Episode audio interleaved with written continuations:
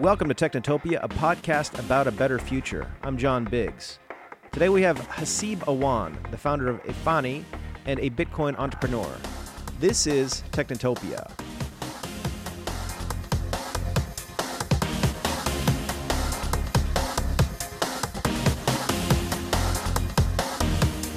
Welcome to Technotopia. I'm John Biggs. And today we have Haseeb Awan. He's the founder of Efani.com.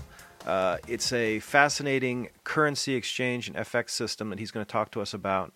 Uh, Haseeb, I've I've known you for a few years now. You're you've been in the Bitcoin space for a little while, and now you're doing something completely different. So, what I want to hear from you is how uh, we're all going to survive in a global economy that is credit based as opposed to uh, as opposed to um, currency based. Yes. So, yeah, thanks for thanks for the kind intro, John. Mm-hmm. So yeah, certainly we are we are in a world where it's globalization happening all across the world. Um, if you if you work about if you look at the companies who have grown fast in the last like five ten years, they're all communication based. Internet changed the world. Then we had Facebook. It became a billion dollar company, multi billion dollar company because they were connecting people. We have cell phone companies, iPhone, and you know iphone and samsung we are changing the world because they are communicating people. So similarly any companies who are working on communicating the people bringing the people together will be successful in the future. Look at tesla. You know mm-hmm. they are basically trying to communicate with everyone. Like that's what their pitch is right? Like they are making transportation better. Uh, i think the future generation but right now even as in 2016 transferring money is still a challenge. It's mm-hmm. not easy to transfer money across the world, and that was Bitcoin promise. Uh, it hasn't lived up to its promise so far, but I think in the future, if you look at 5, 10, 15 years horizon, we will be able to transfer money and we will be able to do business as you can buy from local grocery store. It's not there yet because we have currency fluctuations, we have FX charges, but I think if someone can focus on a long term and how to make sure the international trade happen as seamless as you're buying from locally in the store, that's where the opportunity lies. Okay, uh, so the so I guess the the mission of of Bitcoin and a few of these other things was originally supposed to be um, was originally supposed to be seamless transactions. You said that yourself. What is holding us back? I guess is the question. So certainly, so I think regulation was the number one hurdle for a lot of companies. Like you know, if, I'll give you example. If you, you are in New York, right? So if you have to get a operate a money transfer mm. company in New York, it's impossible to get a license. It's literally impossible, mm-hmm. right? And once you get a money transfer license, it's impossible to get a bank account, right? By impossible, I'm saying like you'll be very, very super lucky if you get a license. Mm-hmm. They came up with the BitLicense thing, but regulations basically hurt you. And in case of Airbnb and Uber, where you're able to even uh, take risk by just paying a fine, but in money transmission, if you are taking a risk, you end up in a jail. Mm-hmm. Right, so people don't want to go across that path. So regulation was the number one hurdle that basically held the Bitcoin back, uh, because uh, they basically will kill you in the process. Startups don't have a lot of time, and now we it's been like four or five years where everyone is fighting for okay, uh, are we legal, are we illegal, and big banks or big corporations don't want to deal with any Bitcoin companies. So that's like basically the biggest challenge with Bitcoin. And so it's very difficult to buy and sell Bitcoin, right, even as of today. Mm-hmm. And with that, the cost of buying and selling goes up because, and it doesn't translate into savings. So right now, if you have to buy a Bitcoin, you have to pay a premium on, on buying and selling Bitcoin. Uh, so then people think, okay, why I should use a Bitcoin while I can use my credit card? Certainly, I can make a lot of reasons for you know why you should go with Bitcoin and why not with go with alternative currency. But the matter of fact is that um, you know it's not a big pain point for domestic transfers. Mm-hmm. Um, we always talk about like credit card; it will replace credit card fees, while people fail to realize that credit card for it's not just a payment instrument, also a debt instrument. Whenever I'm paying by my credit card, I'm not using my own money. I'm using a money that I have to pay in the future, and uh, I'm I'm happy to spend more money on my credit card. That's just the human psyche. Mm-hmm. Uh, so even if I reduce the cost of credit card, who's going to lend me the money? We have to operate on a credit-based society. Okay. Um, now, I hope I wish it this change, but I don't see this changing in the near Okay. future. Well, remember, this is supposed to be uh, about a better future. So, so what is Yeah. it going to take to change? What's it going to take to to make a guy like you be uh, be bullish again? Well, I'm certainly very, very bullish. I'm just saying that you know I'm bullish on the on the problem, right? I'm bullish that we have to solve this problem. I might not be bullish on the the way that we are trying to solve the problem. I'll give you example of unbanked society, right? Uh, in a world of like 7.3 billion people, only 1 billion people have a bank account, Mhm. right? But and we quote this number, quote and quote again that you know 6.3 billion people don't have a bank account. But the problem is, do they even need a bank pro- bank account at all? They're poor. So I am from Pakistan. I went to talk to speak, spoke to people and I said, you know, why don't you have a bank account? He said, I don't have money. Mhm. Like, what? Why do I need a bank account for, right? If I don't have money in my account. So are we solving the problem of poverty or are we solving a problem of storing the cash? If you're trying to solve the problem of storing the cash, we have to help them generate the cash. And in order to help them generate the cash, we have to connect the global economies. Uh, we have to make international trade as feasible as possible. Like right now, it you should be perfectly all right. It should be perfectly it should be perfectly easy to purchase a tea bag from Kenya directly. It is there's a lot of e-commerce companies who are offering that, but I think there's still a lot of middlemen, and the more companies should start focusing on international trade and international uh, businesses, that's where the economy will basically thrive Okay. for those people. So international is the way to go. perfectly like international is the way to go like uh, like right now like we uh, in bitcoin what i experienced was that you know we are people are flying from all across the world and they're all thinking about business so the customer in china is basically looking to uh, the, the vendor in china is looking for customers in us and us vendor is looking for customers in india india vendor is looking for customers in, in us it's all across the world we are basically operating in a global economy Mhm. where everyone is needing for every because right now if you need a better solution you will hire someone in any part of the world irrespective of uh, location because cost still people still go to china india for costing but sometimes it's expertise too Okay. So it's interesting. So it's so I guess what you're saying is that in in this case the US is basically way behind the rest of the world in terms of in terms of allowing alternative ways of um, understanding finance and money transfer, right? certainly all actually all the western society all the g7 countries have the same approach uh, i think canada is a bit better in Mhm. terms of regulation because we have one federal license rather than having a go for state by state but if you look in us it's horrible to get a equivalent license i was speaking to a friend who said it it costs half a million dollar just to maintain license in Mhm. all the states in us half a million dollar you don't do any transaction but just the cost to maintain a license not to obtain just to maintain for per year Mhm. right? With those, like you know, a lot, not a lot of companies can survive, right?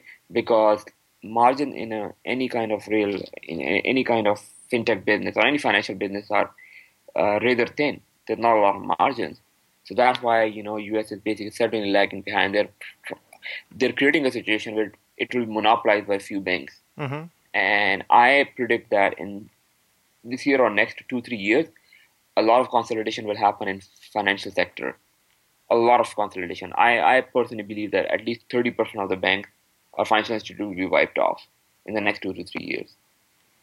The a lot which the say say that say that one more time. You how much how much of the uh, how much of the the the banks or which Thirty percent of the banks and financial institutes will wipe will be wiped off. They will either consolidate. I thought that's what you said. I wanted to confirm. All right. So so in in terms of how do humans how how do how do um, how does innovation survive in that sort of environment? Especially you've you've you've seen it up close, and I understand that I understand that we're all we're all in to some to some extent we're actually talking from from the outside of this whole industry.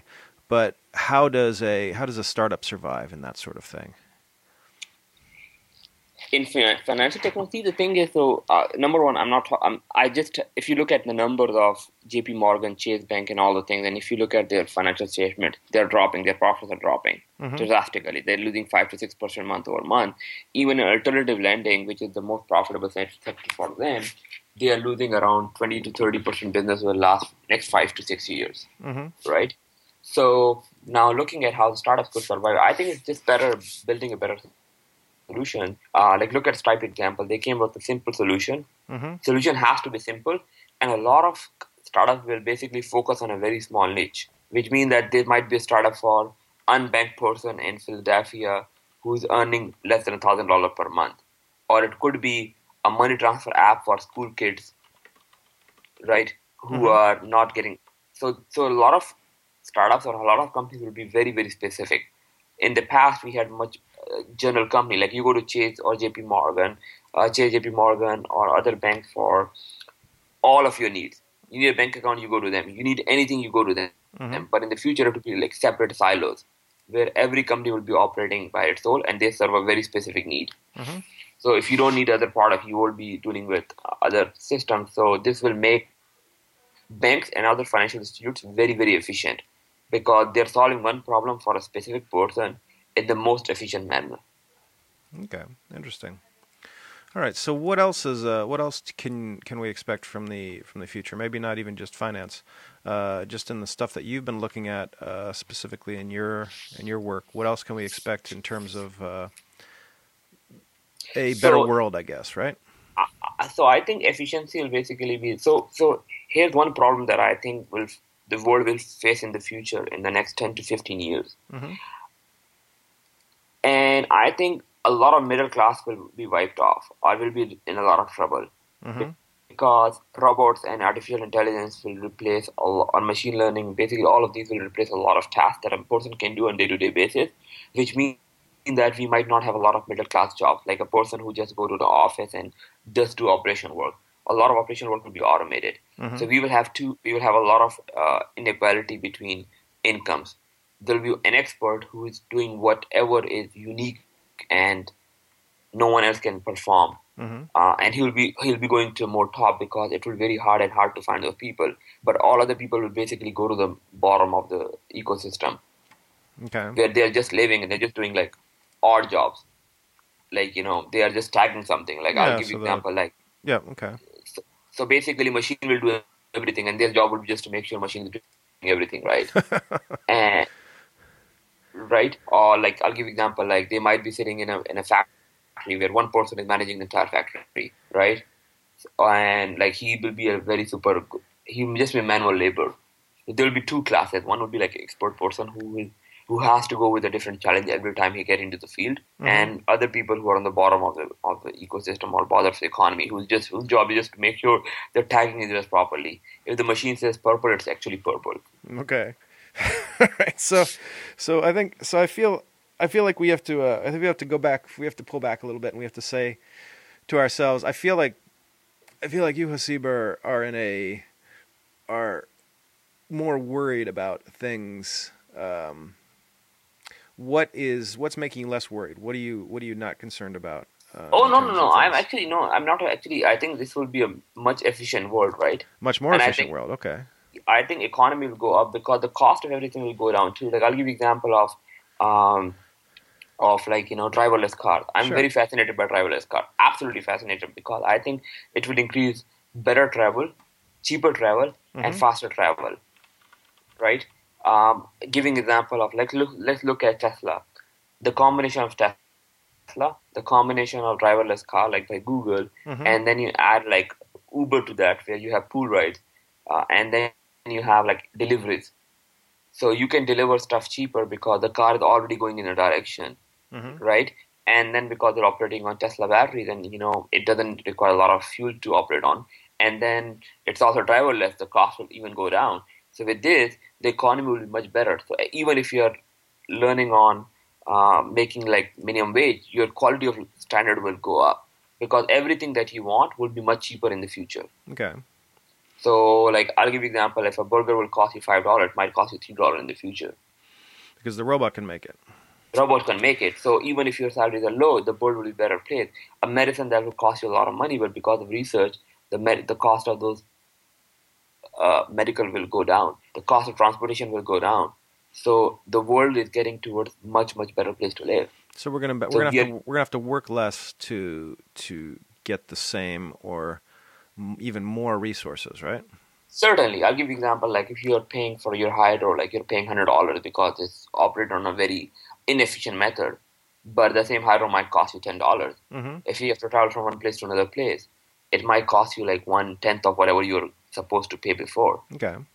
right? So no, I think the world will basically better get into more better situation. Things will be much more stabilized than in the past because you'll be able to predict much faster than we were in the past. Mm-hmm. So yeah, I think the world will be much better place, and I think it's going toward. I think I was reading somewhere the world is actually at the best time of the of the history of mankind right now. Right now. It's the okay. yeah right now it's the most peaceful right now. Even though, but because we see, we have so much social media, so we think the world is a bad place right now. But Mhm. actually, it's the best place right now. Well, I mean, I think I think if you remember the Matrix, the, the Matrix recreated uh, recreated the world in 1997. So I guess Yeah. we're uh, so I guess we're in a uh, in, in exactly the right place for the machines to take over and put us into uh, put us into their pods. Yeah, and it's coming. Like you know, it's not that John or Haseeb can basically say, okay, no, I don't like it. hmm It's just that either you join it or you just left behind, right? Yep. And we have to. Un- and technology will make our life easy. Like if you have a juicer, right? It makes your life easy. It doesn't make your life uh, worse, right? a juicer. Okay, cool. like like look at the cost of books, right? Yep. If I read like almost a book per week, Mhm. almost a week, because it cost me like a couple of bucks on on Kindle, hmm right? But if I have to buy through all the books and you know like store the books and you know go to a library to buy a book, I probably won't be doing that in like ten years ago, right? But now I have ability to basically watch a uh, read a book whenever I want to because technology have empowered me.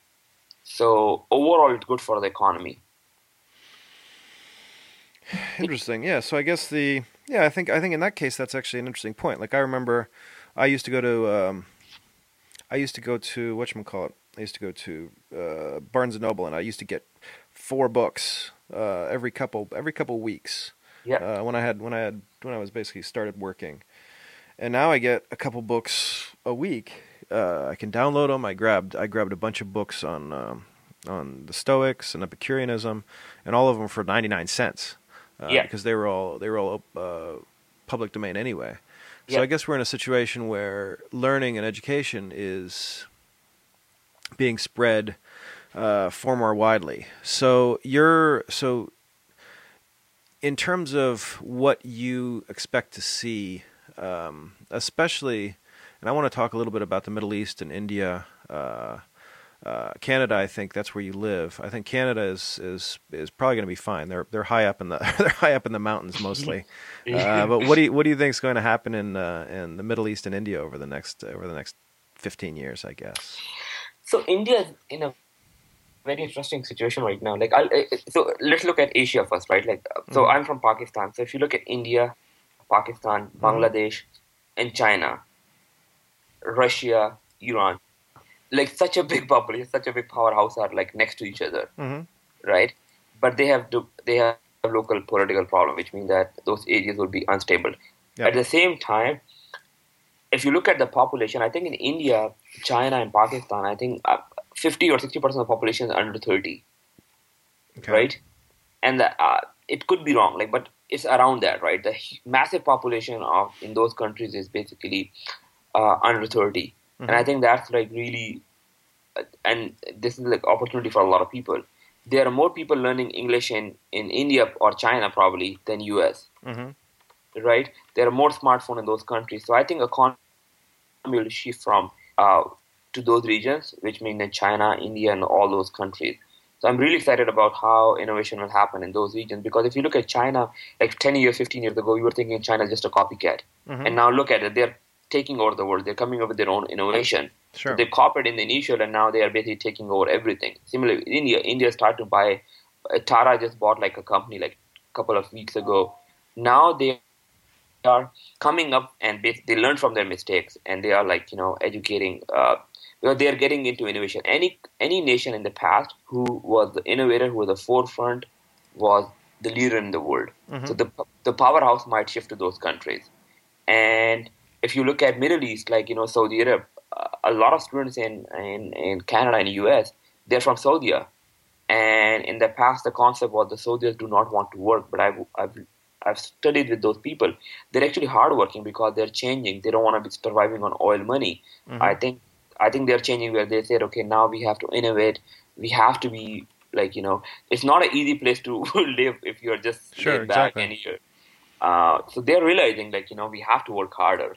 And if you look at US and if you look at, uh, I'll give you example. If you look at US and Canadian, a regular Canadian person, he's not as focused on career as a person in Pakistan, India, or China would be, Mhm. because they want to excel.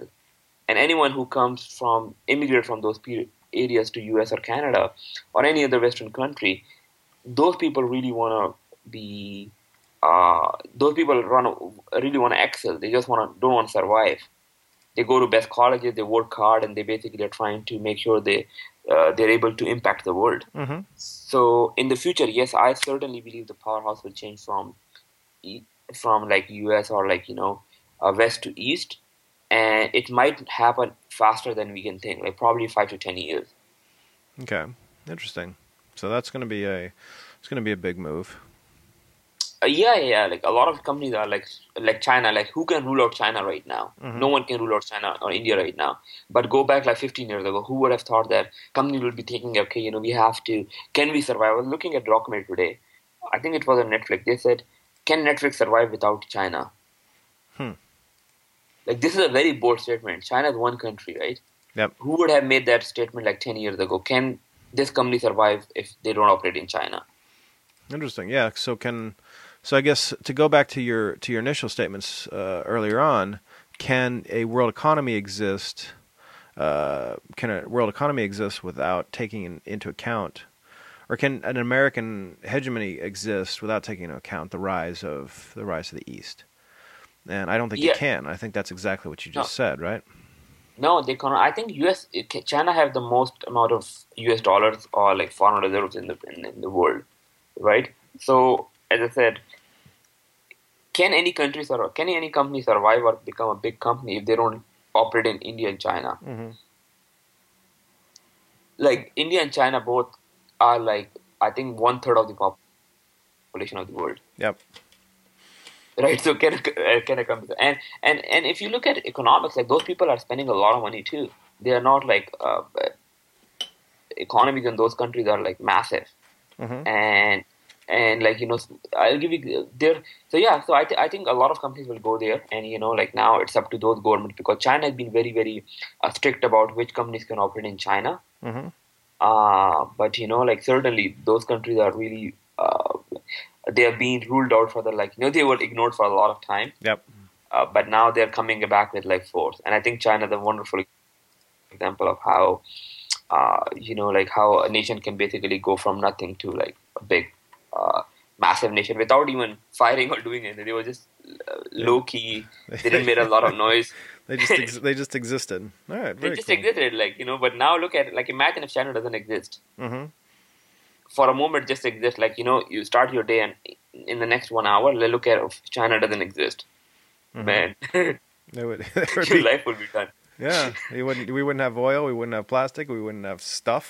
you probably would be on the street right now all right. I don't I don't know if I don't know if we followed the mission exactly uh, in terms of in terms of being optimistic about the future, but I think I think we're I think you you gave us some bracing and really interesting insights uh, on on what things are going to look like. So where can people find some of the stuff that you've been working on? uh, so uh, you can go on efani.com they can sign up for the newsletter uh, basically my concept is the same too i'm working on making sure the international trade can grow further Mhm. right now there's a big challenge if you have to transfer money from us to canada or canada to china Mhm. it's still a very complicated space, right? Like you know what the currency rate would be today, what the currency rate will in in the future, and even as of right now, you don't know what the other person will receive Mhm. uh, when the currency changes or what will happen. So I'm trying to fix these problems. I'm not sure what will. It's a kind of experiment. I don't know what will be the result of experiment, but I'm experimenting. Can we come up with a solution where if you're doing international business, the currency does not fluctuate? Mhm. So it's an experiment, right? So, Sure. but I'm happy to keep people updated on efani.com, e f a n i.com. E F A N I. I- Okay. Yeah. sign up for the newsletter. I'll be keeping posting with my friend. But again, this is an experiment. An experiment have low expectations, but of success. but they have a high expectation of learning. All right, excellent. So very good. Haseeb Awan, uh, founder of Efani, E F A N I dot com. This is Technotopia. Thank you very much, Asif, for joining us. Pleasure, Jamal. Thank we'll you. Bye. see you guys next week. Bye bye.